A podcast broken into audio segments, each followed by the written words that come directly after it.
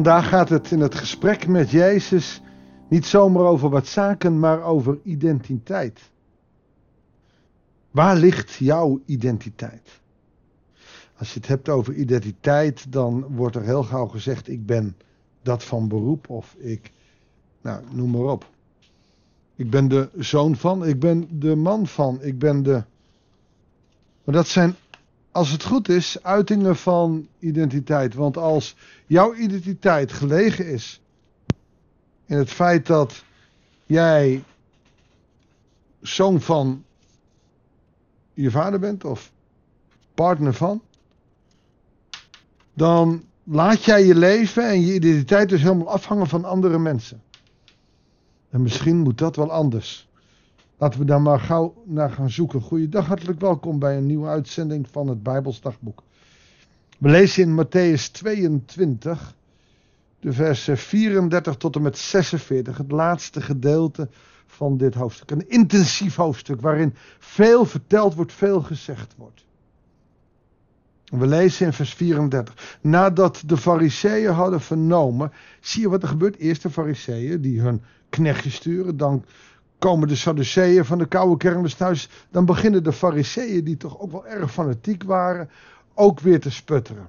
Zodra de fariseeën hadden vernomen dat hij de Sadduceeën tot zwijgen had gebracht, kwamen ze bij elkaar.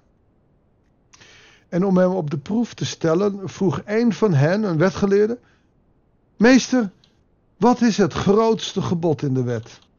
Kijk, hier kan je hem op hebben. Als je Exodus 20 of Leviticus 19 neemt, als je de echte wetslezing neemt, dan zou je kunnen zeggen, ja, u discrimineert, want u, dat is toch ook belangrijk, die is ook belangrijk. En wederom proberen ze Jezus in de val te laten lopen. Want als je de wet, maar dan de vijf boeken van Mozes neemt, dan opeens kan je het nooit goed doen. Want wat je ook zegt, er is altijd wel iets belangrijker voor een ander. Maar wat Jezus dan doet, is feitelijk de samenvatting van de Torah geven. Oftewel van het hele Oude Testament. En er komen misschien wel de bekendste woorden, die ook nog een harde spiegel zijn. Let maar op. Jezus antwoordde, hij begint niet te zeggen eerst ik nee, hij geeft meteen antwoord. Heb de Heer, uw God lief met heel uw hart, met heel uw ziel met heel uw verstand. Hij zet God op de eerste plaats.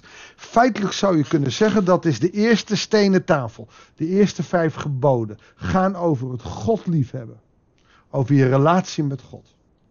Dus dit is al een goed antwoord. Het is nog maar de helft, maar een goed antwoord. Je moet hem lief hebben, agapeo. Met alles wat je in je hebt. Namelijk je hart, je ziel en je verstand. De laatste tijd heb ik nogal wat vrouwen die zeggen: Ik kan met mijn geloof, ik voel het niet meer. Het grappige is, er staat hier niet het gevoel. Je hart, dat is het centrum waar. Uh, nee, eigenlijk, ik weet niet of het het centrum is. Het is je harde schijf. Daar sla je alles op.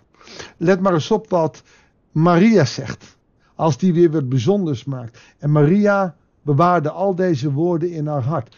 Ook als ze ze niet begreep, ze bewaarde het in haar hart. Dat is als het ware de harde schijf. Je ziel, dat is je identiteit. Wie ben je? Dat is nog niet je gevoel en je verstand. Dat is een onderdeel van wie je bent. Maar je ziel is veel meer dan dat. Dat is echt jouw ik. Die als het goed is gevormd wordt door de Heere God. Maar ook nog eens met heel je verstand. Grappig hè? Er staat niet. En ook met je onderbuikgevoel. Ook met je gevoel. En daar ben ik de laatste tijd wat mee bezig. En, en dat geeft voor heel veel mensen opeens even lucht. Want er zijn periodes in je leven dat je heel veel voelt bij je geloof. Maar er zijn ook periodes dat je dat niet voelt. En dan opeens geeft dat lucht als je niet hoeft te voelen. En dat je gewoon met je verstand er soms niet bij hoeft te kunnen. Maar dat je het opslaat in je hart. Zoals je programma's, documenten die je soms nog niet gelezen hebt of niet begrijpt, gewoon even opslaat op je harde schijf voor later. Je ziel, wie je bent, je identiteit, is misschien wel gevormd door je verstand en, je hart en, en, en misschien je gevoel. En dat zal daar een onderdeel van zijn. Maar is wel veel dieper dan alleen maar je gevoel. Ik heb, ik heb ooit eens bij een groep jongeren gezeten en die hadden, nou dat was nog niet, ja, battle music denk ik. En, uh, en daar zongen ze I'm in love with you Jesus. En ik zing dat en ik word opeens stil en denk ik, nee dit gaat te ver. Je kan niet verliefd zijn op Jezus. Dan sla je door in het gevoel. En natuurlijk heb je gevoel bij je geloof. Je wordt er boos van. Je wordt er verdrietig van. Je wordt er blij van. Dat zijn gevoelens. Maar wat deze mensen vaak bedoelen is echt dat gevoel, dat, dat fijne gevoel dat je een soort van gevoelsbevestiging krijgt. En dat kan je kwijtraken. Maar hij staat ook niet in dit rijtje. Nou, zomaar even een zijpaadje. Maar dat Heere God liefhebben met alles wat in je is, dat is het grote en het eerste gebod. Het tweede daaraan gelijk is, heb uw naaste lief als uzelf. Nou, dit is misschien wel de, de lastigste voor heel veel mensen die onzeker zijn over zichzelf. Ik hoor het mijn moeder nog zeggen, ik kan niet van mezelf houden. Zij vond dat op een of andere manier een soort van egoïsme. Je kan niet van jezelf houden, dat mag niet. Je moet altijd van de ander houden. Dat heeft ook met de cultuur te maken. Zij zijn grootgebracht, dan heb ik het over de generatie die in of rondom de oorlog geboren is als het ware. Die, die werden in de kerk ook gezegd, je moet de ander dienen en alleen maar dienen. Maar hoeveel mensen gaan daar wel niet burn-out op? Hoeveel relaties zijn daarop kapot gegaan? Nee, als je de ander lief wil hebben, zul je jezelf lief moeten hebben. Heb uw naaste lief als uzelf. Als je jezelf dus niet lief hebt, ben je niet oprecht in staat om de ander lief te hebben. Als hier staat jezelf lief hebben, je naaste lief hebben, dan is dat niet filia, is dat niet eros, dan is dat agapeo. Dat is gevende liefde, dienende liefde. Dat betekent dus dat je jezelf ook moet dienen. En dat je goed voor jezelf moet zijn. Dat je jezelf af en toe de gelegenheid geeft om even rust te nemen. De tijd neemt om een bakje thee te nemen of wat lekkers erbij. Een dagje uitgaat of wees goed voor jezelf. Want dan pas kun je die naaste dienen. Dit is ook wat heel vaak verkeerd gaat in relaties. Vrouwen die jarenlang hun man dienen. Ze komen thuis, ze gaan op de bank zitten, willen een pilsje. En die vrouw die geeft en die doet. En die krijgt daar niks voor terug. Volledig verkeerd geïnterpreteerd. Ze gaan zichzelf wegcijferen. Jezus rekent hiermee af. Je mag jezelf niet wegcijferen, want dan kun je de ander niet liefhebben. Dan ben je slecht zijn of haar slaafje. Heb uw naaste lief als uzelf. Deze twee geboden zijn de grondslag van alles wat er in de wet en de profeten staat. Samenvatting. En de fariseeën kunnen er niets tegen hebben. Nu de fariseeën om hem heen stonden, stelde Jezus hun deze vraag. Wat denkt u over de Messias? Van wie is hij een zoon? Van David antwoordden ze. Jezus vroeg, hoe kan David hem dan, sprekende door de geest, Heer noemen? Want hij zegt, dat zegt hij in, uh, uh, dat kun je lezen in Psalm 110. De Heer sprak tot mijn Heer.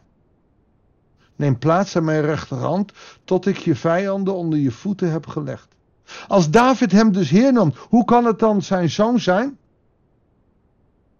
En niemand was in staat hem een antwoord te geven. Nog durfde iemand hem vanaf die dag nog een vraag te stellen. Want ze hebben door dat hij niet een zoon van David is, dat de Messias niet de zoon van David is, maar dat de Messias de zoon van God is. Alleen dat willen zij en zullen ze nooit erkennen. Tot op de dag van vandaag zijn de mensen in de tempel die nog steeds de Messias verwachten en Jezus niet erkennen. En voor hun is Jezus nog steeds een afstammeling van David en een goede profeet. Ze hebben hier niet geluisterd naar de woorden die hij uh, uitsprak. Dus hier heeft hij een soort van godsbewijs neergezet waardoor hij de fariseeën en sadduceeën de mond gesnoerd heeft. Hierna gaan we op weg naar Jeruzalem en gaat het leidersverhaal beginnen. Wij gaan de komende tijd nog weer even bezig met openbaringen. Maar wat een prachtig hoofdstuk. Wat een diepte zit erin. Laten we erover bidden, Heere God. Alles wat we gelezen hebben, kunnen we nog veel meer uithalen. En ik hoop dat de mensen die luisteren, dat zelf ook gaan doen. Het zich toe-eigenen wat u hier tegen die fariseeën en sadduceeën zegt. Heer, en vooral dat, die samenvatting van de wet. Vooral als we onze naaste lief moeten hebben als onszelf. Wat kunnen we daar veel van leren? En ik wil u bidden voor alle luisteraars. Wil ze het lef in hun hart leggen om van zichzelf te houden, zodat ze van de ander kunnen houden. En dat lef halen we vandaan bij u, want u geeft ons uw liefde en genade. Dank u wel daarvoor. Duizendmaal, o duizendmaal zij dank voor alles wat u voor ons gedaan heeft. Amen. Dankjewel voor het luisteren. Ik wens je God zegen en heel graag tot de volgende uitzending van het Bijbelsdagboek.